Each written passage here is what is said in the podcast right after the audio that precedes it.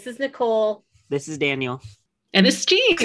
and this is a podcast to magically disappoint your parents. Wow. Wow. Ooh, You know, Gino, we um, weren't sure if you uh, froze there for a second. I'm like, ooh.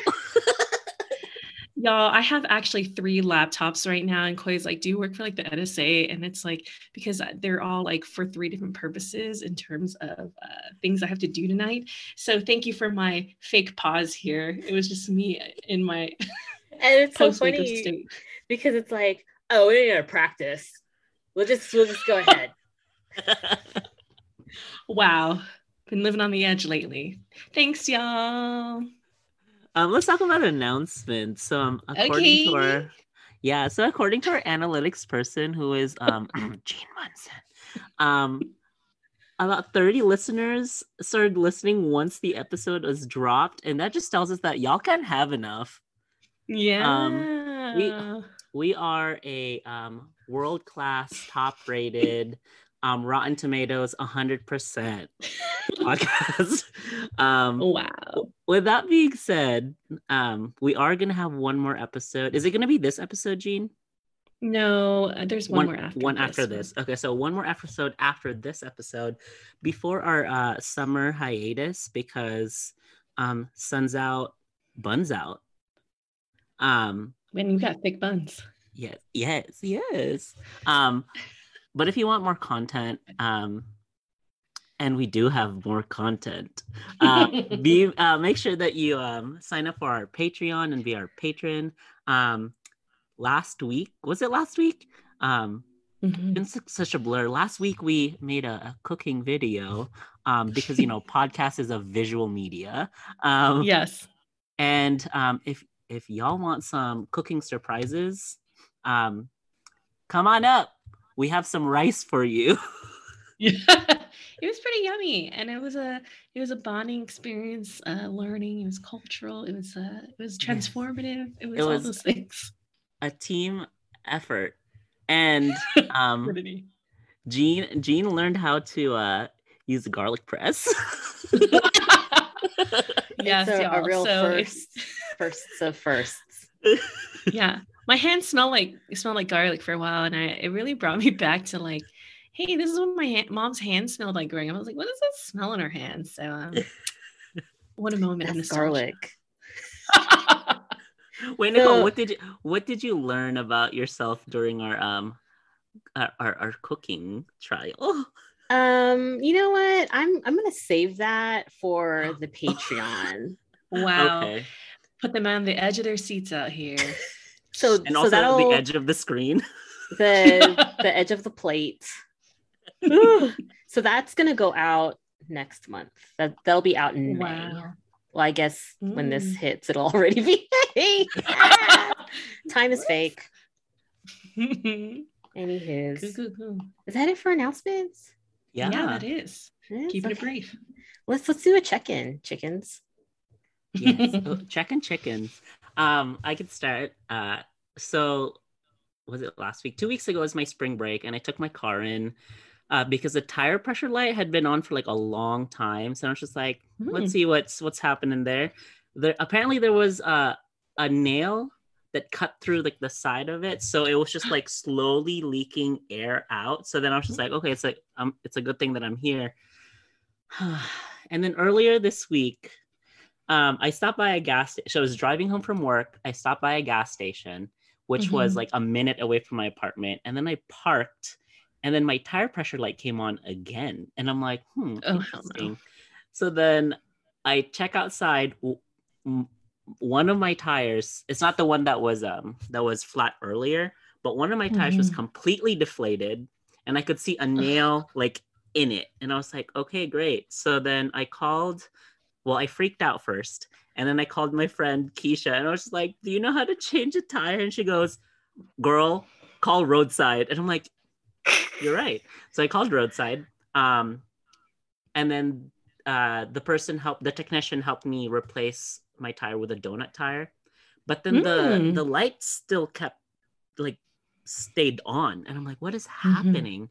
So then I brought it back again today to the shop, and it turns out the one that was the one that I replaced with a donut tire plus another one in the back. Both had nails, the same direction, the same kind of nail. And I'm like, oh my God. So it's just been a really expensive month and I hate it. Dang, that's not the kind of spring break anyone wants to Yeah. have.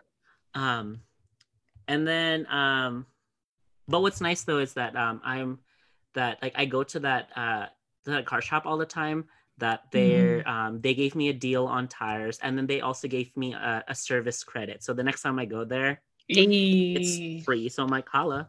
Um yeah, They're the real Um, MVPs out here. for for real. Um uh and then secondly, this is kind of on um on topic for today, which I'm gonna keep Mm. secret for right now. Um my mom gave me the silent treatment this week. Um and get this, she okay, so she was tattletaling about like my younger siblings first. Mhm.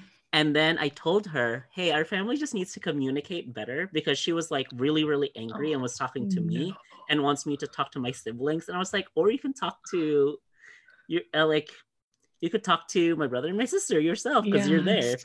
Um, Yes. I think part of it too has to do with the fact that she still sees us as like young kids when in reality we're like we're all becoming adults.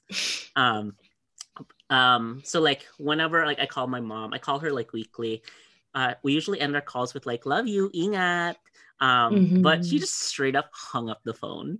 Damn. Damn, ice I was cold. just like, like what the fuck? Ice so then I was just like, cold. Okay. So then I just like gave her some space and I called her Okay, again um on Thursday because that's when her day off is. Um and then like we were talking, like she was a lot more communicative. And then I just like told her like the reason why we're very strong-minded and strong-willed is because you're racist not to take shit from anyone. So like that's a compliment to Mm. you, mom. And then Will she turn it around? like yeah she was really like she was sobbing i could hear that she was choking on like her words and then she finally said love you ingat back and i'm like oh my god did i do something right Oh my god. wow, you modeled Yeah. great coping mechanisms. You really you did. taught her. um so hopefully that um ingrains into like my mom and Mhm. hopefully she learns how to accept the fact that like we are we're adults now we're gonna make decisions on our own um Right. and yeah i cried after that Yeah, that must have extinguished you to be that candid and honest, um, which I'm sure is very hard for our listeners. Um, I can uh, relate in the Oh. same time frame that this Yeah, occurred. I think we all have like family yes. stories from Was there- the last time we met. But like uh I was gonna say y'all been grown. Yes. Yes, you can't see that I'm dancing, but yeah. Um, proud of proud of you, Daniel. Um, so my check-in, uh, wow, let's just say I am the still Luddite of our our, our group. So I bought a new laptop because um, my old laptop where Bruja Baddies was born, um, it makes an angry penguin sound, like the ret- an attack of the penguins. So can this- you this- uh, for the for the listeners, can you please uh do your best impression of an angry It was like- penguin? Just like um so then morgan Um, freeman so- just has like a documentary voice in the background It was Um, so then yeah, the- that Gene needed a new laptop. Oh.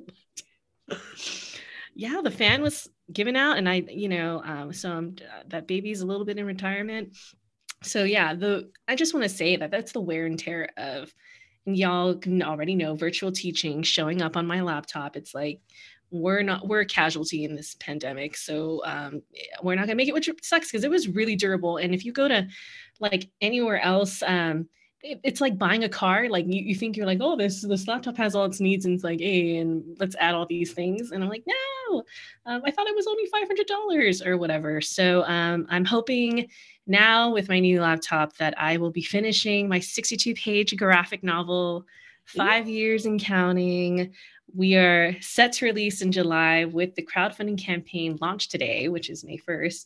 Um, so yeah, I am just not, I, I would not be opposed to um, up and leaving everything else that I've planned to just get this book off to the world.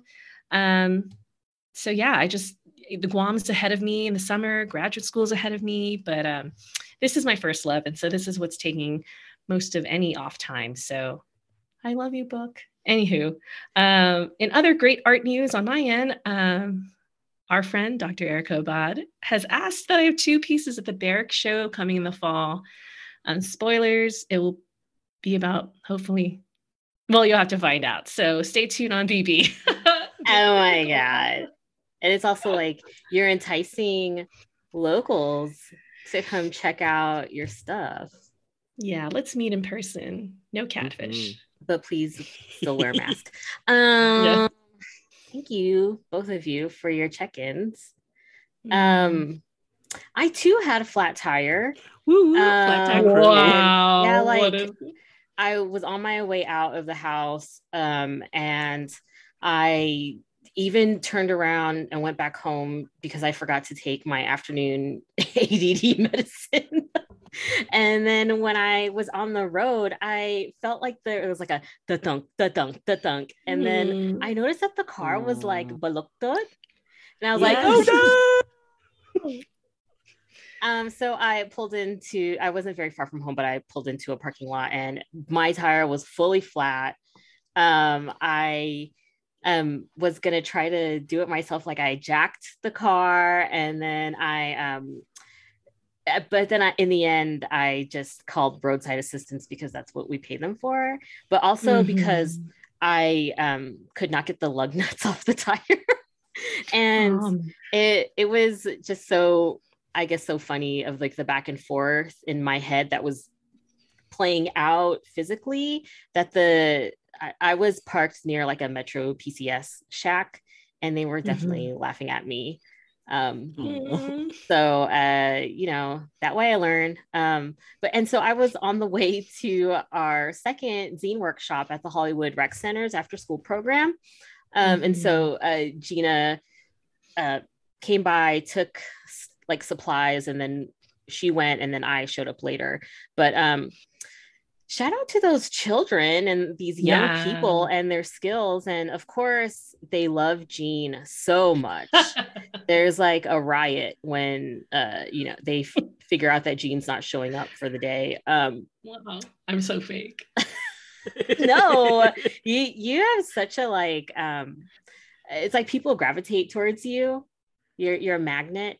Um, and so like I'm this has been such a like learning experience of like patience and how mm-hmm. how like how do I talk to young people um and I am so envious of their drawing skills because you know now they have like yeah. they, most of them have cell phones so that they could just like reference something really quick right. and when i had to go to like the fucking library and rent out like an encyclopedia to try to draw something that isn't like in a magazine or something that's very right. like Back in accessible at home so like i'm very envious of these drawing skills and and also their like openness to gender mm. and sexuality oh my gosh because um it's like just to you know i it i get the most resistance from other adults when it comes to like affirming mm. my pronouns but like mm. young people don't care they're like oh yeah mm-hmm. for sure oh oops sorry i meant i didn't you know i'm sorry i didn't use they mm-hmm. them pronouns and then um mm. so like i have so much like uh like I think the kids are going to be all right. I mean, I yeah. for sure don't want to become a teen again or like I would never want to like want to be a teen now. Um but I think for this contemporary like generation, I think they're going to be okay. I think there's yeah. enough of them they're going to be all right. Um but uh yeah, I guess I'll also end my um my check-in was like, oh my god. So my dad turned 86 last weekend. Um, and so Whoa. uh yeah, oh, he he had a surprise birthday, but it like was very poorly organized and was just a a very uh like emotionally draining mm-hmm. but fulfilling weekend because my two oldest niblets stayed um, with me and Heather, and I love spending time with them. And like we went hiking, we ate a lot of food. I got them to sit down and make a zine. Like that was so It was cool. Hmm. It was very tiring to navigate my sister, and Mm. it was interesting to watch how my niblets navigate around their mother. Um, Right. so this is just like generations of um, like toxic communication and how like her kids kind of usurp that from her. It's it's all it's very interesting, but I think it really lends to today's topic. Wow, what a segue. What a segue. So, um, wow, um, here we go. How many seasons in? We're going to tackle this today. So, um, today's episode is inspired by the many moments I visit my parents after not seeing them for a long time. And they critique me about what I wear or their minute, minute things about my life, which is work, marriage, friendships. I ask them, why are you so hard on me? And if I can get past them scoffing or blowing me off, they say, Anoba, it's because I care and love you. I wanted to talk about this on BB because I think after years of, in quotations, tough love, I've consciously and subconsciously reacted this way with people in my platonic and intimate circles. My dad never brought my mom flowers or celebrated any occasion with her really romantically. And I hmm. was taught public display of affection, PDA, is a vice.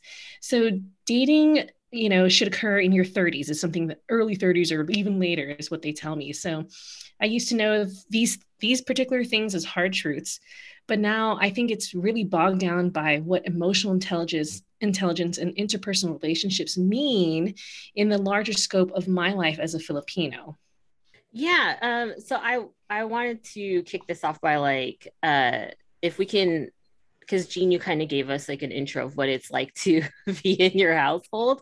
But is so is that typically of what love and affection looked like growing up? Um, and like was it reflected in your I would say like your earlier friend groups? hmm Um, yeah, so for the different households that we have in early friend groups, um, I would say for sure that both of my family and friends are like love at a, are loving at a very face value. Um, how that love was expressed sometimes came with like a very high cost in my nuclear family, right? Mm. mother, father, brother. Um, so tough love was a core value. Um, sensitivity is frowned upon, and talking about feelings is very, very rare in my family. So I used my neighborhood friendships, like the the you know my peer group or even like their parents, um, as a place to get my feelings out safely. And I still consider them close family today, despite living in like different countries and states. We always pick up where we left off in those neighborhood friendships. So that's some context to me. Um, Nicole, Daniel. Um, you know, I will say that like I do have a very similar uh relationship with my parents where it's like, yeah, I see them once a week ish. Um, and it it is like a very um comment on my body is going to be how they show me love or concern for like my health. So, but it's like the the intention never matches the impact. Um, Mhm. so like tough love is a, a very um it's normal in in our Mhm. family um and that like mental health is just like not a thing um it's very like Mhm. survivalist mentality Yes, good word. um and Mhm. so i will say that like my friend groups are the places where um like growing up where i i also felt the the most honest so like Mhm. back then it would be like my church friends growing up and some of my school Yes. friends so like they would they like i could give my whole self um i could show up as my whole self in these uh friend groups and not really get that like Mm-hmm. reaction of like a an asian parent or a filipino parent Mhm. uh was like a like a get over it type thing um and then you know over the years like who my closest friends were changed as i as i changed but um yeah we're just we i, I guess uh i don't want to go into the second uh question Mhm. but very similar as jeans Mhm. yeah, i'll say probably where we get along. probably Um, I would say, I would say, very similar to you both as well. Um, especially when you talked about how, like, you know, whenever, you know, like whenever you see your parents, they go straight for like how you look. Um, yeah. Now, now I think about it too, like sometimes my mom would be like, "Oh," like instead of saying like instead of saying, "Oh, you look good today," you say like, "Oh, you look mm-hmm. fat today." I'm like, "What?" Yeah. Um, right. And then like I would say that uh affection would be very very like distant like mm-hmm. towards my mm-hmm. family like they go in like roundabout ways to say like to show affection um like, yeah. so for, like for example like my dad instead of like asking me how i'm doing or like how am i feeling he asks how's your car wow like, that is so true like what um that is very interesting that is yeah. so true though um like he shows that he cares, but then he doesn't ask about me. He asks about things attached to me. Like, how's your job? Or like, how's your mm-hmm. car? How are your mm-hmm. cats? And like, ask me. um, so like it wasn't until maybe like I left for college when like my family would like actually express love. But even then it's like mm-hmm. pulling teeth.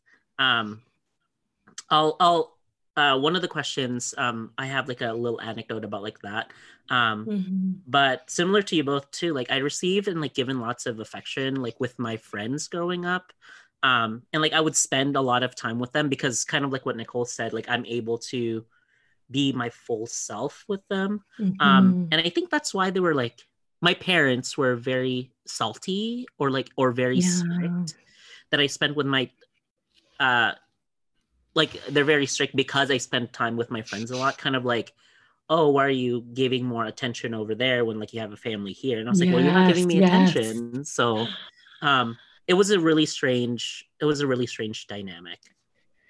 Wow, that is way more common than I realized. Thank you for pointing out very like these patterns, these patterns mm-hmm. of a conversation. Um, let's ask this next question. Do you recall a time where it's hard to say I love you or show affection, family or friends? LOL. Um, I will say that like uh within the past like I don't know 20 years, it that it's been difficult for me to show affection towards my parents. Mm-hmm. Like we can mm-hmm. say I love you to each other, like Jean was saying, face value, but it's like mm-hmm. is like very surface level because I mm-hmm. it's not like like they might love me deeply and I know like like if anyone fucks with my parents like I will I will fuck right. people up like right on behalf of my parents or like I'll do it for Jean I'll I'll do it for my wife you know like I'll do it for um people who I love um right but like I don't and I don't know it's just like love for my the love that my parents and I have, it's not like transformative for each other. Like mm-hmm. like there are there are no healthy boundaries. it's, it's, just like uh it's surface level. Um and I think part of that is because my parents don't know that like non-toxic love exists. Like I think they've yeah. just gone throughout their um 80 plus years on this earth like um, experiencing war and trauma mm-hmm. and like uh, gender roles and toxic masculinity and all this stuff that like mm-hmm. whatever their parents put onto them they put on to me and it's like they turned out okay yeah. so like i should be fine but it's like i i'm not fine and um i i don't know that they have the capacity to really um like reflect how deep mm-hmm. hurt happens and how it's just been yeah. and how hurt they are because I don't think they know that they're hurt people right or that they are people who are hurting and that they too hurt other people like it's mm-hmm. this um this uh chain yes it's this cycle yeah. that i don't think they and if they know it then they are stuffing it at yeah. the very depths of a Bolic Vian box to never be opened. um, yeah, because there's like we do not have deep discussions, and I was just even noticing that like when I talk to Ria and Rainier, like we have deep conversations with each other, but these are mm-hmm. not conversations that we would have with like our parents or maybe even other um, relatives. Yeah. So I um so it is it is hard for me to um show them affection i think the way that they want it Um, Mhm. but when I was younger, we were a very affectionate, like physically affectionate Yeah. family. And Mhm. We had no problems hugging or whatever. right. Um, and that definitely changed once I left home and was like um, coming into my queerness. That like my definitely my definitely my dad um, does not hug me or um, like we also used to like like play fight. I think I mentioned this before. Like Uh, like he Yeah. would like give me a noogie or something and it's like i don't i don't fucking do that anymore so like don't even fucking try. Um but we don't like i don't think he knows that boundary. Um and because i don't know it's just it's very layered and um it's difficult.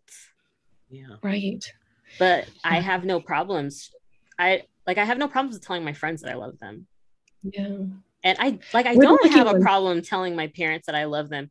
It's just that's kind of where it ends it's like Yeah. okay i Right. love you False Kind of flat, like yeah. a verbal statement, whereas Yeah, it's yeah. not like a, a deep emotional yeah. like exclamation. I feel that. which i think like i kind of have to be at the point of like accepting that that there's Mhm. not going to be like this big uh transformation coming from them because like like it didn't happen to me over a course Mhm. of like a week and this is like years of therapy and years of learning Uh. from other people how to uh have like nonviolent communication and shit so i mean i'm i'm kind of at peace with that kind of Yeah. Just a lot of work on your on your level of generation right now Mhm. in this line. Um, Daniel, what about you? Um, I would say that similar to Nicole, when I left home, that's when I kind of like started to kind of like kind of like what you said, Nicole, like coming into your queerness. Um, when I was in college, I didn't really call my parents often. Um, Mhm. because I felt like it was like my time to like really explore myself as an independent person um out of the control of like my parents and also out of the sight of my parents. Um but when I do like call them I talk to them for hours. Um I remember like my sister was probably in like fifth grade. I, I don't know. Um maybe not fifth grade but um but she was young. Um and then she gave the phone to my dad. And at the end of our like Mhm. conversation he told me he loved me. And like that was like Mhm. literally the first time that i could remember that my dad ever said that to me.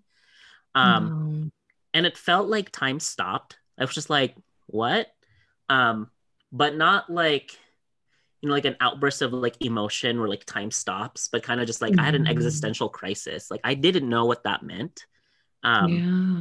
like what like I love you meant for my dad because he never really like showed affection. Um and then that made me think about like do I show affection to my dad? Like I don't Oh. think I did. Um so like I responded with like a casual I love you because again like it was like at the very end of like the conversation. Um Mhm. and like thinking back on it i mean like i know that i appreciated my you know like what my dad has done um and like what like what he's done for me done for my family but i know like in that moment i wasn't sure if i actually loved him That's a fair assessment. That's a fair Yeah. assessment. um, Um, wow. But like i think like the the situ- situation uh got worse too because like after after i ended the call my sister te- texted me and said that my dad was crying Wow. and i was just like i really did not know what i really did not know what that meant um and i think like again coming like like exploring my like sexuality too um and like my independence um my mom would always say that like she loves me unconditionally but then there's always a Mhm. but and i'm like Yeah, um yeah, so then how can you say that you love me for who i am except like that that like doesn't make any sense and that's why when my dad and my mom would say like they love me i always question it yeah. Yeah. Wow. Um, That's- hard to say I love you, right? Or show Yeah. affection. Um, and mean I mean, it. the, and mean it. And um, it's just so interesting from the last question to this one how it's like you know we're we've we've lived a few decades and uh, now we're like oh it's kind of now showing up in our adulthood.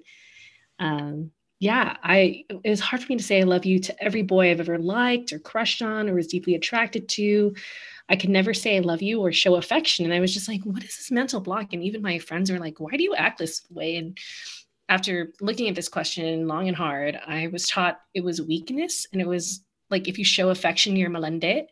And so um, friends, especially in high school, would always be confused why I hesitated so much because I wasn't shy, but I was just kind of like I couldn't get through the wall of showing and being loving. So um, yeah. Wow, wow, wow. All right. That is um I don't know. That's it's very interesting. Mm-hmm. I guess uh because younger Jean was just a different person. yeah, super right, like super. Thanks, therapy. Um. Yay! um, so I, I this is a related, I guess, could be considered a second part of that question. Is it easier or harder to express love uh, to your friends or family, or why? Did we already answer this? Mm, sort of. This is kind of like a sort more layer. Yeah. But we're, uh, yeah. I guess we're teasing out more of that with this yeah. question. Yes, we're un- unpacking. unpacking that, great word. that Balikbayan box of trauma. um, yeah, this like I, it took a while for me to like think about this uh question. Um, but it's definitely harder for me to express love to my family um mm. but like certain members of my family like i'm able to express and show love to like my siblings like this like easy um but then like mm. when it comes to like mm. my my parents or my grandparents it's very difficult um mm-hmm. when i was thinking about this i thought of like two factors um as to why it's harder for uh to express love to my family um the first one, like my friends, especially my best friends, we all have something that like brought us closer together and allowed us uh and like provided space to express love. Mm-hmm. Um, I think we're all kind of like, you know, like we're all high schoolers. We're, we talk about like our crushes. We, you know, like we went on like this trip together. Like we did this competition together. So there's something that like brought us close together. Um, whereas in like, you know, like in your family, you're just in the family. Yeah. Um, yeah. And then also like my the second factor, like things that my family did, I took for granted or I just didn't bother like thinking about. Um, yeah. I mean, I mean, I was young, so I didn't really like think about like you know the the intricacies of like what they have done or what they are doing. Um, I also grew up in a family in which men don't really express their emotions, so I kind of just mm-hmm. took that as like mm. the norm. Um, uh and then like also being like a cancer um yeah. and like the the firstborn. So that was like difficult because i and also being gay. Like there were so yeah, many so things that like i had things against me and like a family that was very yeah. emotionally distant. Um wow. and um and then okay i said two factors but there's like five million factors that i've just like yes. talking about. Um fair enough. the the women in my family too were more open to having we're open to having me have like an emotional capacity but even then they were kind of just like tone it down. Yeah. Because they see my my sensitivity or like being emotional as like gay. Yeah. Yes. And wow. then i'm like but like literally like i am though. Like why yeah. Um i do remember um i do remember this one time i got into a car accident when i was in 10th grade. Um, mm-hmm. I got into a car accident, and that was like the one moment where they, where my mom and my dad did show affection and ask me like how I was doing. Um, but then literally the next day, like, again, like I get that like I crashed the car and like they had to like replace the bumper, but like n- no one got hurt, mm-hmm. thankfully. But yeah, the next day, like all that affection disappeared so quick zero to a hundred. Yeah. Zero to a hundred. So then that just um, made me like just close up. But that's like i don't know. Like we both live regionally different and so much of this is the same. We're even a little bit different in age. Like um, yeah, when you talk about your dad and the masculinity point, like I'm like, man, there should be a study on men in that generation. Like I just have so many unanswered questions. Um, yeah, uh, for me, uh, wow. Sometimes I'm like, did I really fucking make this outline for this question? uh, because this question is so hard. So, like in high school, it was a thing to be like hugged a lot. Um, you know, mm-hmm. we're a small school, we're very affectionate, and I always felt so squeamish because at home, um, it's like really silly to lean into emotions because even when I took that hugging home, like during in high school, like they'd be like, you know, they get like weird about it. So I always found myself saying I love you to um, my family with a lot more freedom than them. Um, even though it kind of annoyed them because, you know, they just love to repress those emotions or they just maybe didn't have the time for that type of emotional labor for me. I don't know. Um, so when I say it, it just like really falls flat when they, you know, um, mm. like you were talking earlier, Daniel. And so um, I also say that like whenever I leave Guam, um, after visiting it's like super emotional for me. And so i'm i'm hoping to do better this year. But yeah i'd be like so eager to tell my friends i love them. And then when i like get on that plane i like feel so scented i can't pick up the phone to call them. I just like mm. i'm like i'm in this state of grief. But like i've never had grief modeled for me. So i'm just kind of like all right just uh, mm. pack it up pack it up like a ball of bucks and just you know just be really weird about it. So um, yeah, but I really miss them, and I just become a little box. Um, so yeah, even though, um, even though I love love love in back in the day, like it was so hard to get it out. So you know, this is pre-therapy Jean. So um, yeah, Nicole. I would like to see what currently in therapy Jean would uh, do with this in a zine. Ooh. For my next uh I'll like make a series of zines and make it slap into a graphic novel and be like, yes. Maybe make a mini zine of zines that yeah. you gotta make. Cause that's what I did. yes, yes, yes. Oh, I love your series too. Um, you know, uh fuck you, Jean, for making us talk about love our families. First of all. Um so um for sure. Like like i've said before it's a it's a lot easier for me to express af- affection towards like my closer friends because like we all have the same kind of politics. We're all like fairly vulnerable with ourselves. Um mm-hmm. and and with healing work.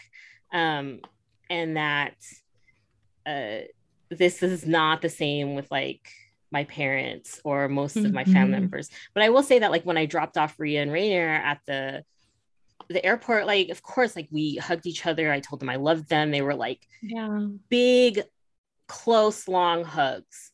Um, and um I uh ugh, I'm gonna cry. Um so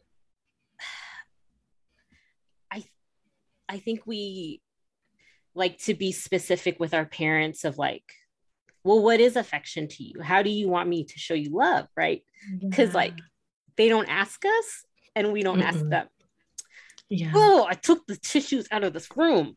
Um yeah so the other day my mom was telling me that my dad um that he always thinks about me and that i'm i'm always on his mind. But like i would never know that because he doesn't tell me these things and like he never comes inside my house like he's weird he sits in the car wow. um so like how would i know this and also just the way that he bends backwards for my sister mm-hmm. is like nothing that i've ever experienced with him Absolutely. like like for sure he you know he raised me um, mm-hmm. I'm going to use quotes because he he was there, uh, and he was not present during my sister's growing up. So I I understand like we have this weird resentment, or they have this weird resentment mm-hmm. towards me. Um, and so I think it's um like and so I think my dad just tolerates it when my sister treats him like garbage because he wasn't mm-hmm. present in her upbringing. And so I think mm-hmm. he thinks that like he can allow that.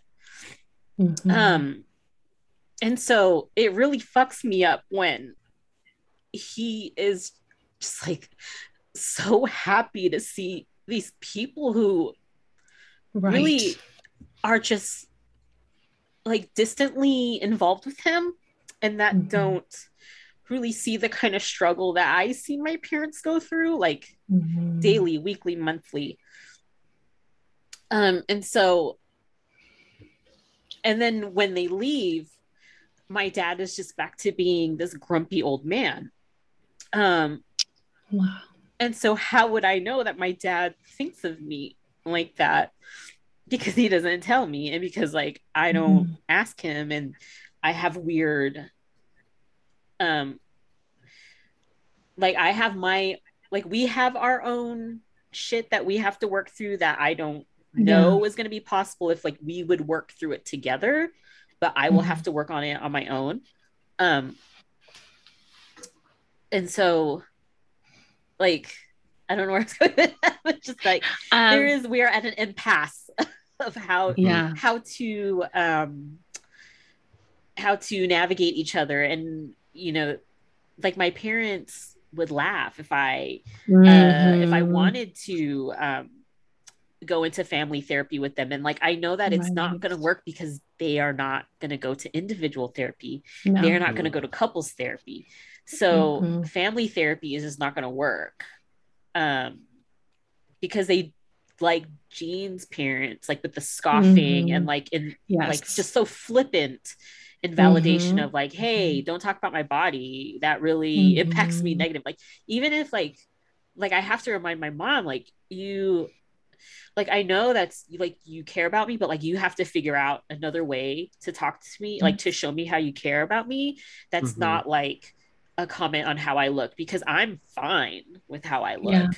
and um like when you when she talks to me like that i say it makes me not want to hang out with you and then she quickly like will take it back but not not take it back to be like oh shit i fucked up like Yeah. i should really think about how i talk but it's more like i fucked up um you know nicole's never going to want to spend any time with me it's like Right. it's- It's not really an apology. It's Yeah. like a just a dial back. Yeah. Yeah. yes Um, yeah.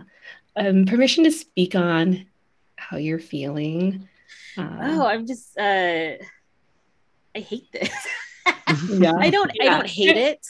Yeah. Um it's you know, it was a really long weekend and Mhm. a therapy session that really centered on um like how I look at myself and value myself based on how Mhm.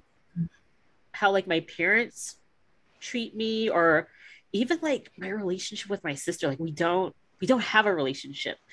But i was thinking about a time in my early 20s when i came up to the bay area to like spend some time with them. And Yeah. you know i was i was looking for uh, like this western idealized version of what a sister should Yeah. be like like your confidant like someone who helped you buy clothes and like uh gave you like sex tips or whatever like this is not Mhm. something that i'm going to get from my half sisters it's just it's not um Mhm.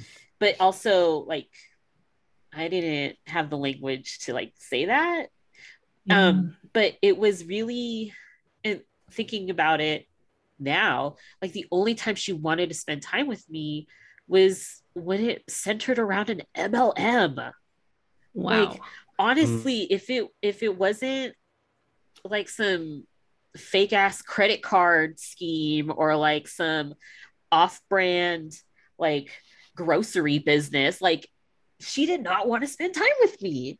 And so mm. that really like fucked with how i felt like oh i'm not i'm not worthy enough yeah. to like i'm not important enough Mhm. to Right. just spend time with because i'm not a part of your money making schemes Mm. because that's important to her um which like okay that's important to her but like it's mostly a reflection on like what sh- what is important to her and not on how like I shouldn't internalize that as like I'm not a worthy person to be around or whatever. Like it it really fucked with um yeah, like uh, who I thought of myself like and it really fucked with how I thought my my dad saw the four like the four yeah. of us cuz like it he's just so he's so happy when they're around and um it's he's not like that with me but i'm the one that's like making sure yeah. shit doesn't go right there's a cost at being the honest um offspring there's such a mm-hmm. high cost that we God, really is exhausting yeah yeah um and it's just like uh i realize you know in relation to some of the stories that we shared it's just like we are the very few living people in their life that um, don't opt into the performativity. And mm-hmm. that is the hardest thing for them to face because there's histories upon their histories of repression and um, just us kind of even t- untying the knot is very scary. Yeah because that's all they've known is like yeah. survival. Yeah. Yeah, yeah and here we are with the floods yeah with some asmr sipple and asmr a little extra for the, the listeners. Daniel can you bring us to our next question yes oh before before we uh before i get there nicole once you um started sharing your story miss cat just came up to me as if she like knew mm. something was happening what a familiar as cat people we know Mm-hmm. We know they know. yes, they do. Um. So the next question is: Does your body physically react to initiating acts of love and or affection? Um, so I'll go absolutely. Um, sometimes it's like a, a, spectrum for me. Sometimes I super squirm away, um, or I'm like obsessively like Santa Claus. Like I, you know, I remember that time like we were watching your cat, and I got like Nicole like a, a teacup with a cat. Like I'm just like it's not even like December. Like hey, another an opportunity, another gift. And I was at a meeting and um, one of our leaders was like leaving and. I made a zine for him and I wrote a thank you card and he was like, wow, like I get two things. And I was just kind of like, I'm just an affectionate person. And I'm leaning into that now at almost 35. Um, but yeah, I live in these extremes and I'm really trying to now navigate matching energy because um, sometimes I give to people like my brother and dad almost too much, mm. um, and then I I end up coming out of these very small like situations traumatically hurt. So um, that's that's how uh, my body reacts to this. Um, Nicole, um, like I, I'm, you know, I'm very pre-pandemic i'm very cool with like hugs and stuff um but it, yeah it really does depend on who it's coming from and who i'm giving it to i now i'm incorporating more like um consent into it mm-hmm. like um because like there was a time that i i didn't know that like like i don't know it's just like you don't think about these things you just kind of uh, think that everybody is huggy. Um, mm-hmm. yeah. Especially, I would say also like Filipinos, especially, I would say are kind of physically affectionate when it comes to like, mm-hmm. you know, we never did the mano. Uh, yeah, I mean, in my family, but like there was always a lot of hugging uh, mm-hmm. wherever, and it was like it could be like like it was nice because you know to be touch starved but also it's like you gotta ask for consent because not like not yeah. everyone is into that um so i i do uh try to like um incorporate uh like i guess it's not more of a bodily reaction as it is like a mm-hmm.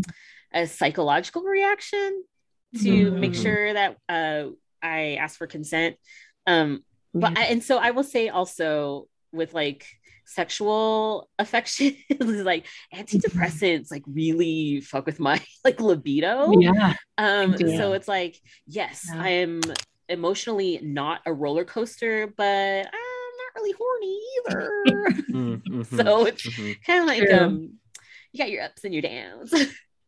yeah, fair enough.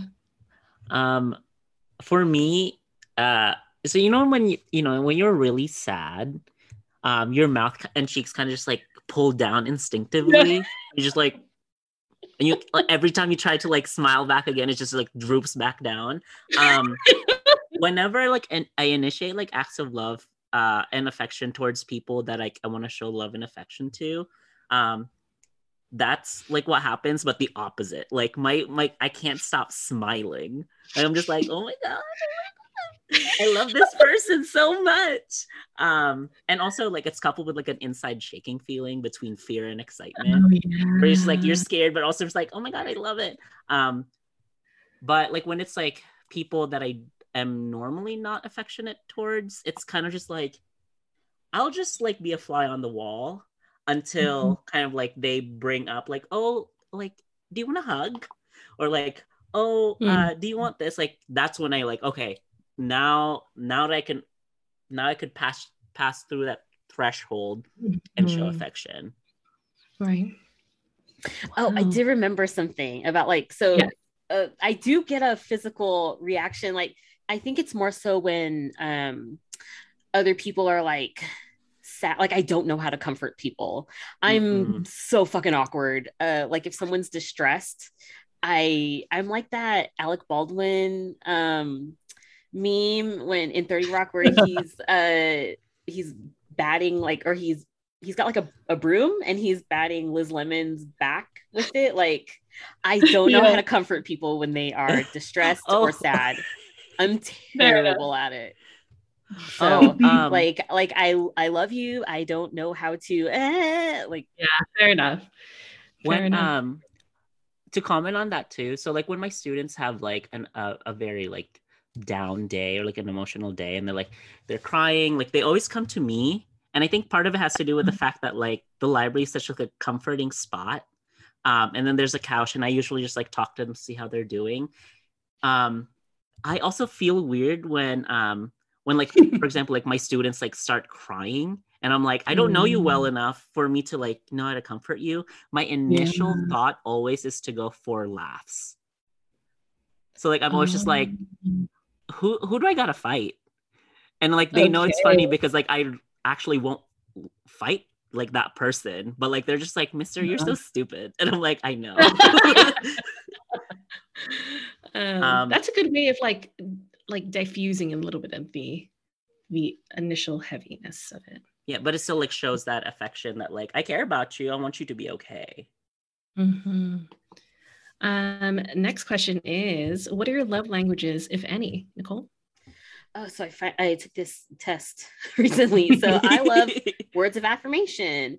Like um reassure me, please reassure me that I am smart, that I'm funny, and that I'm creative because my parents have mostly told me I'm n- not three of those things. Like I know these Mm. things about Yeah. myself, yeah but I always I forget that it's true. So I do love words of affirmation. Gross. Yes, Um, Daniel? same with me i always like ask my Mhm. partner i'm just like do you love me am i funny um Yeah. and then like every day like sometimes like he'll he'll be like on a work like a work trip um and like like we'll be on the phone i'll be like hey and he goes hey what's up i'm like do you love me and, uh, and he goes yes i love you um with all my heart and i'm like how much of your heart? But like i really just want like words of affirmation. Um i think this ha- like this kind of morphs into like like for example like my my teaching coach like he hates um giving like feedback but then i was like no i i want it. Like that's like oh like that's affirmation that like i'm a good teacher but here's something that you Mm, um i also love physical touch like i love hugging people um mhm. and I love also just like holding up my hand to be like, okay, hold me, or like touching their shoulders, um, you know, just in case someone needs it. I love that. Um, so mine is acts of service and quality time are my is like my top most love language. Um, I love being helped before I know that I need it or that I don't even need to delegate it. So like Um, I love love quiet time in the company of like me and Koi because you know it's always so wild and hectic. So I'm just like yes to the siesta on the weekends and Mm-hmm. um, yeah, like I just if we're just doing nothing and just like laying there is the best feeling. Um, it's just the best. Like I'm like this is you don't you, you don't even buy me like gold or anything. I just want like um, I just want to be next to you. Like I remember um, my new psychologist, uh, Dr. Joyce, was just kind of like, "Do you have um, what's your what's your relationship with abandonment?" And I was like, "I just need somebody next to me, like studying or just like." We're watching a show together. I get really sad when Koi falls asleep while we're watching a show. Like I'm like, no, the is over, you know. So um, I'm all about acts of service and quality time. So um, yeah, Uh, Okay, so is it like your love language of like how you show love or how you want to sh- show or how you want Um, people to show love to you? show love to me. Okay. Because I, I was Oh. gonna say like yours is gift giving. Yeah, yeah, for sure. Mine is a different, but like for I just want I want time with people. Even th- even like spending time on here is just like, yay! You know, Jeans into we QT. I am, and cuties too. okay, so what happened in the past um that is like cultural or or as a Filipino that creates Mhm. hesitation or avoidance in loving or being loved. So was there something that happened in the past that I guess you can connect to as like ethnically, culturally Filipino that has impacted um, wanting to receive love or to give love? Fair enough. Daniel. Ooh, um, I love this because I really I've talked to my therapist about this a lot and helped me work through a lot of these things. Um, so growing up in the Philippines, my dad worked abroad. Um, so the only instance that I would have, you know, like I would see my dad or like hug my dad was when he would come home, which is very rare. Um, and growing up, uh, my family or my the men in my family um, are very very distant and unemotional but like for some Mhm. reason they're the ones that i look for validation you know little gay daniel was just like oh Mm. my god um i'm i'm a man too um and that ended up being that ended up growing into um daddy issues Yeah. um uh and it's i think it's also like coupled with being raised by like my mom my aunts and my gra- grandmother um again like all of whom love telenovelas and that's why i'm like I, i'm like very like eh. um and also like uh have they have their share of trauma but they also because of the gender norms in the in like a filipino community um the conceal don't feel type of Mhm. um mentality um was given to me from the from women themselves so then i have daddy issues and in a sense i also Mm. have mommy issues um and i think as an adult that i couldn't trust anyone Yeah. um and then when i started you know like like dating and stuff and like Mhm. and you know hooking up and whatever i always go for like the un um unavailable men which Mm. um you know like it hurt but like that was the only thing that like was normal to me um Mhm. kind of going back to like what you both said too about um you know like what sometimes like your parents saying like a backhanded compliment or like an ins- insult advertises i care about you um Mhm. that's the reason why i have like an anxious avoidant attachment because Fair again like i i like you're they're important to me but i also like can't like can't trust them because of like things that they say things that they've done um when i Mhm. like when i lived on my own like went to therapy um i learned to like let those feelings go um Mhm. and like allow myself to be loved how I want to be loved as I see fit, even though it was difficult. Mhm. Um, and I'm still working on it. But yeah, all in all, daddy issues. Um, so for me, like I love my parents, but they have a discomfort with love that really informs my response to it. So um, they weren't really affectionate with each other because they had their own set of secrets they both carried. You know, my dad being a womanizer, my mom with her queerness. Um, so their commitment to each other wasn't genuine, and because that they wanted different things in life and would sometimes just like take it out on mostly me, not really my brother, um, while trying to love us like as their kids. So like in general, like I grew up hating love and feeling it was mm. fake. And I feel I like felt fiercely devoted to like the friendship parts of my life. So, you know, looking at us, like if I'm like stepping away from this orbit of the Polarios, right? So the nuclear family as like Catholic Filipinos was like super instilled in them. And so they were loyal to that ideology. Um, but I know like deep down inside at their very core, like they wanted to experiment outside of those confines, right? You know, my mom with queerness, and perhaps my dad is polyamorous. I don't know. Um, who knows? He probably didn't have the term. I don't know. Um, so they didn't really have the luxury of self actualization that I have. Um, but yeah, I'm definitely still recovering um, from that nuclear Filipino Catholic ideology. Nicole? um I basically, uh, and I don't know if this is like, I, I feel like it's not solely a Filipino thing. Um, mm. but I, I, I basically just try to show, um, love to others. I, I just try not to emulate what my parents like how yeah. they show love and how right. they're how they navigate their marriage. Like I do the opposite of that because like I recognize that it's not healthy. Um and so basically they're like my my parents are like my guide of what not to do. so thanks for that.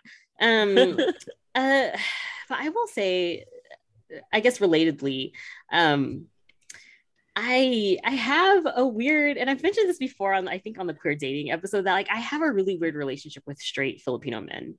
Um, like yeah. when I'm single, I have a weird mm-hmm. relationship with them. Um, and I will also preface this by acknowledging that like I'm not single now, and as as a teenager, my concept of romantic love was very much informed by like white Hollywood 90s romantic comedy. So like I ah! expect to be swept off my feet yep. and to, to, like grand gestures. Like I expected all these things, but it's like so fucking fake, right? Um, mm-hmm. so um because all these young Filipino men, young, I don't even want to call them men because we were all like children at the, at the time. Yeah. Like because they rejected me, I like it really deterred me from pursuing mm. Filipino men. Um, mm. like as a young adult, even up until like the last time I was on the apps, like um, I would match with some Pinoy men, but they like it would not uh, move forward than just mm. matching um, or just like talking casually. Like I would never meet up with them or anything like that. Uh, but so that like for sure like I, I maybe that's maybe it has something more to do with like a part of me that is still searching for like wider acceptance from right. i guess more filipinos It mm. is tiring to yeah. not be like um model minority like it, like it would be like wouldn't it just be so easy if we just if if if you if what you're looking for is ethnic solidarity amongst like the majority of Filipinos wouldn't it be just so easier to be straight presenting to not mm. have tattoos to not curse when you speak to have like a respectable mm. um profession like it would be so easy right like if I maybe if I like had the aesthetic of like a car model, maybe more mm-hmm. Asian men would have wanted who would have wanted me.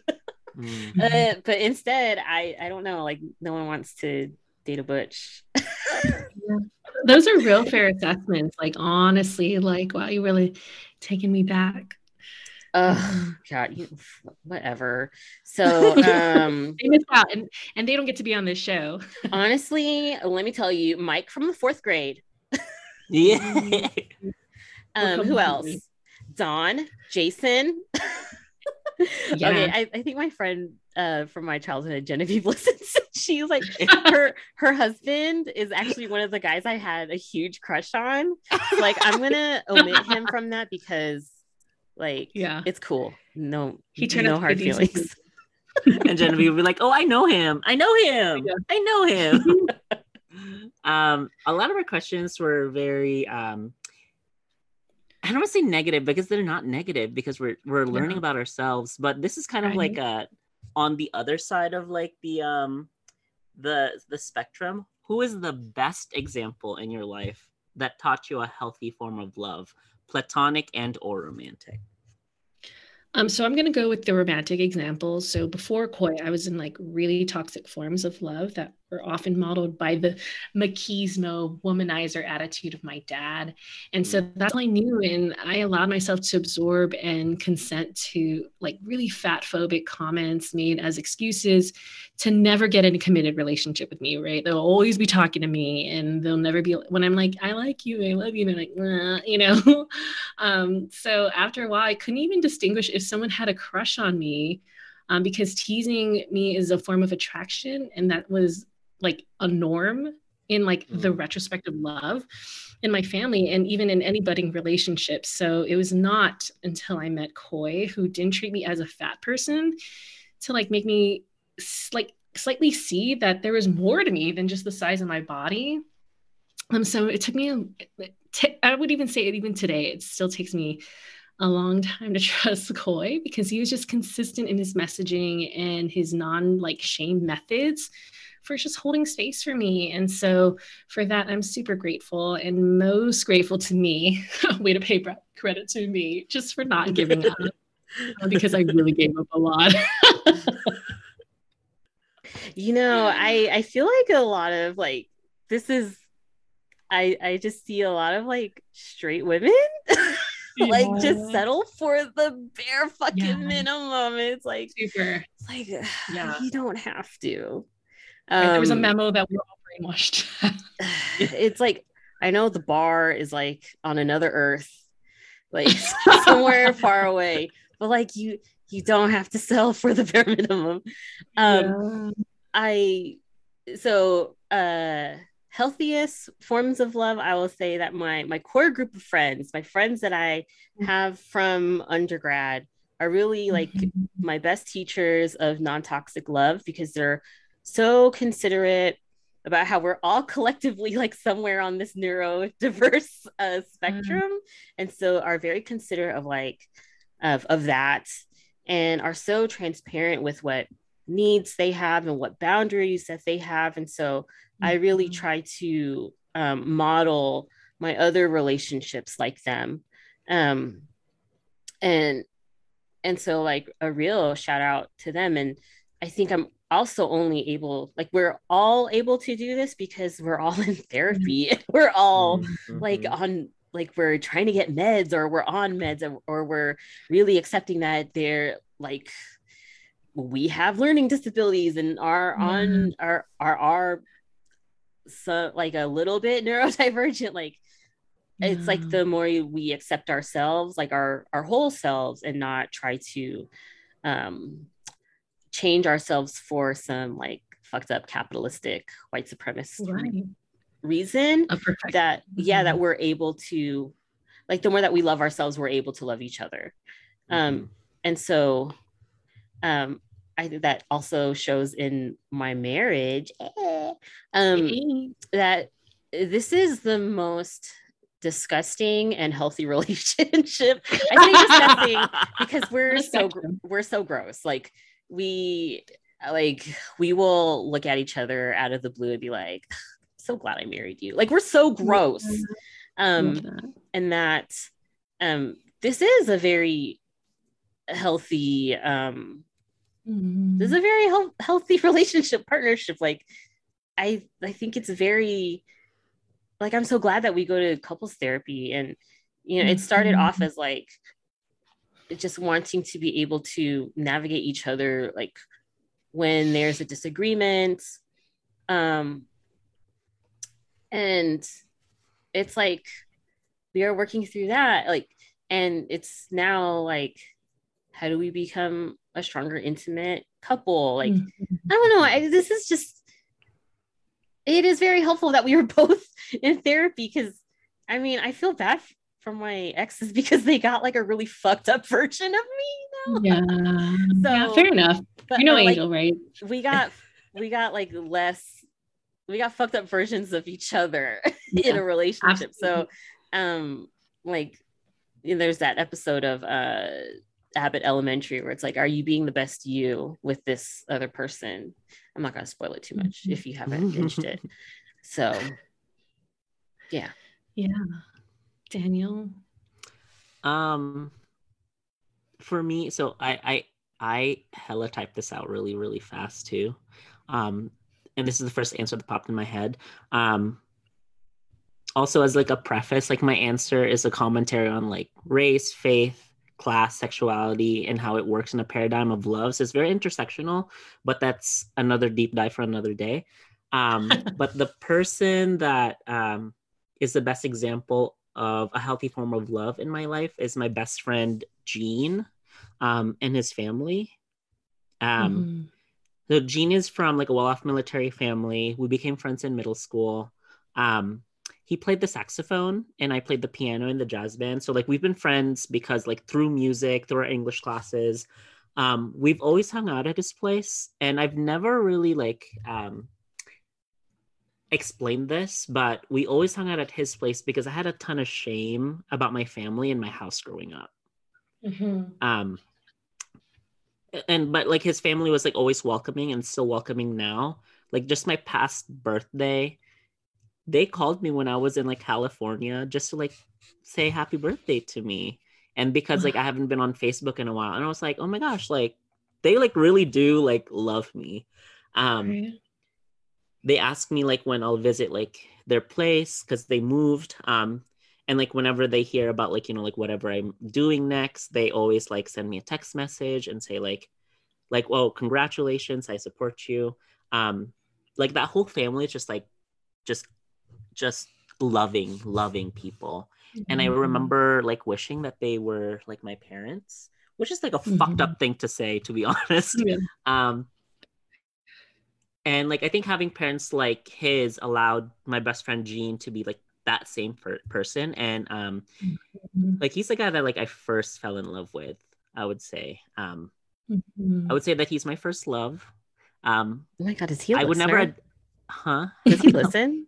Um i don't know. I oh really my don't know. God. um Oh, so if you are listening gene you know that i love you and you know that i've had like a, a like a crush on you in high school but like you know. Um but Wow, I love you too. um but yeah so i i mean i just admitted it and if you if you're listening i love you gene um but it's like a, a slippery evasive unattainable first love. You know like you know you, you, you know um We've all experienced. yeah there's a lot of like moments where like gene pulled me out of like a dark place and like me him and and part of that like first unattainable love is like learning to leave love as it is because he's in my life and like i'm extremely happy and extremely indebted to have him in my life and i and Mhm. um from what i learned what i learned from him and his family is the reason why i'm with my partner right now yeah. um i'm able to communicate better um i'm able to show love and accept love better um because of what gene and his family has has done for me Yeah. Wow. Shout out to the Genes. Um, Crew. last question. Gene crew. Last question before we um, get into recs. Um, what have we learned from each other in this conversation today? Oh gosh, that we have very similar families.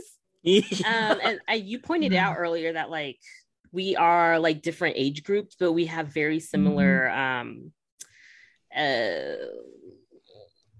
Like- somewhere fucked up in this or like uh family Wait, dynamic. yes we have very similar family dynamics um but that they they sh- i mean they impact us a little differently but they are very Mhm. similar in their root which i would say is like in immig- immigration and conquest and Mhm. uh Right. patriarchy that we're i don't know it's like a we are different but we are the same Yeah, yeah.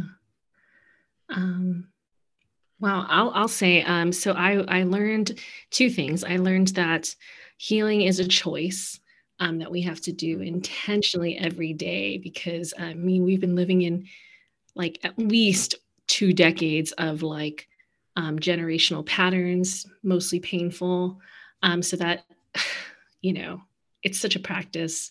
And then two, I learned. Um, I learned that even though each of us live with a different set of pain when it comes to like love and intimacy, um, there was still a place we carved for ourselves to lean into um, acts of love. So I'm just so proud of us. Um, for me, for some reason, like this whole like episode, I was just thinking about like what a um what's her name? Um oh I'm forgetting her name. Uh she won um drag race. Uh oh my gosh. Okay, I have to Google her name. I can't remember her name. Um, but she is like the first trans winner of RuPaul's Drag Race. Um, oh, Sonique, Kylie Sonique Love. Um, in one of her episodes, she mentioned somewhere along the lines of "Don't let your hurt kid self make adult decisions." Whoa. And like that's like the the the line that that was just like playing over and over and over in my head when um when we were talking about this and also when we when uh, when we were filling this out i was just like yeah we we have experienced a lot of hurt and we've experienced a lot of pain um but that doesn't mean that like that pain should uh not necessarily inform our um our decisions because it should but like that shouldn't be like the reason why we should continue you know like creating pain for us um but yeah don't let your hurt kid self make adult decisions for you I love that. Um, thanks for that. Just a powerful quote. Um, let's go into recs, my friends. What's good, Nicole? So, uh, like I said, we just binged a bunch of TV when me and Ray were here. Um, and so we watched Minx, which is on HBO Max. It's Mhm. um like Mad Men, but with porn.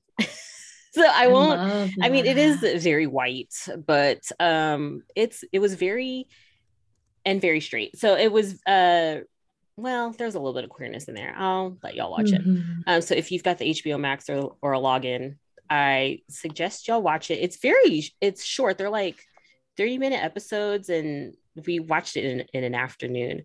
But there is full frontal nudity. Um, so Hot. maybe Yeah. maybe not safe for Nana. Oh yeah, they show like like pussy out and like Wow. hard schlongs. So Oh, y'all been warned. Um, and uh so I, my other second request. I haven't watched it yet but i did read the book a long time ago. Um under the banner of heaven is on hulu. It just dropped. Um and it's about these mormon murders that happened Mhm. in utah in the i want to say in the late 90s or early 2000s um, but there is an episode directed by isabel sandoval if y'all remember from lingua franca. Okay. so this series is really like the intersection of uh like content that I love, which is you know my Mhm. my Mormon upbringing. I love to watch something about a, a murderous Mormon or like just some Mhm. truth telling about the church. Um, and Mm-hmm. queer Filipino content creators. Like this is really like m- both my nerd shit coming together. Mhm. Um, so watch out for um Isabel's episode. Um, and third recommendation is the A4 Zine Club at UNLV. Uh, they're a student organization in partnership with the Marjorie Barrick Museum and of Art and the Las Vegas Zine Library. Um, and I walked in, I dropped into their event today on campus, and they had such a huge turnout. I am tickled pink uh, of like just how much zining is being done these days. Yeah. Um, so shout out to them if you're at UNLV. Um, I suggest checking them out and um, getting your zine on. Daniel? Um, yes. Uh, I also have been binging a lot. Um, so the Netflix show Bridgerton. I know it's like cringy, but like I love it. I love it. Um, it's like this generation's like telenovelas. Um, but it's also like maybe first, definitely first season, not safe for work. Like something that I wouldn't want my mom watching, but I would love watching by myself. Holla. um, uh, I just love that how like Shonda Rhimes made casting choices that reflected England's diversity, mm. given given the fact that like England's very colonial. Um, but like uh, like this season, a sec- the second season had um, from the book, it was supposed to be like uh, a white dude and a white girl, but then mm-hmm. they changed the female lead um, to an Indian, a British Indian person. Wow. And I was like, okay, we like that. Um, so I like Bridgerton. I haven't read the books. I don't think I want to. Um, Wait, so is it like is it Downton with brown people in it? is that what this um, is, or like Pride no. and Prejudice with brown people? Uh, it's like Pride and Prejudice with brown people, but like plus sex. Okay. Ooh. I mean, I, so no repression, no repression. Yeah, it yeah. is very popular. Um, but yeah, I like Bridgerton. um, number, uh, speaking of books that I will, I, I do read. Um, I've been reading this book called "I Can't Date Jesus" um, by Michael Arceneaux. Um, it's a collection of essays by a gay black author. He's from Texas, but he lives in New York now. Um, it's hilarious and very vulnerable about the intersections of like gender, race, class, sexuality, and faith. Um, and here's here's the prologue, and I knew that this was the book that I was going to read. Um, okay. So it starts off with once an old high school classmate told me at the Pappadeaux off of 610 in Houston that I would end up working at a Burger King because I had majored in journalism. The, this book is dedicated to dummies like that who don't know when to shut the hell up. Also, pay fast food workers livable wages. And I'm like, yes, I love, I love the redirect. Yeah. Um, yeah. And then lastly, dark chocolate dark chocolate covered almonds. The end. I love them. Absolutely. Love them. Nicole, um, or sorry, Eugene. um, so my recs is number one. Um, check out All Things Be podcast um, by Brenda Cruz Gomez, and I always joke Gomez Cruz. um, really good friend of mine, but also just does really good um, topical stuff about feminism and hip hop and just just really good. Brenda Cruz Gomez. Just really well. Brenda yeah. Cruz. Yes. I think I did research with her. I did. Yes, you did. Um, she does uh, like it's like if NPR paid more attention to hip hop culture. Um, so it's and and and there's a little bit of her stand up in it. So um, give it a shot. It's really good.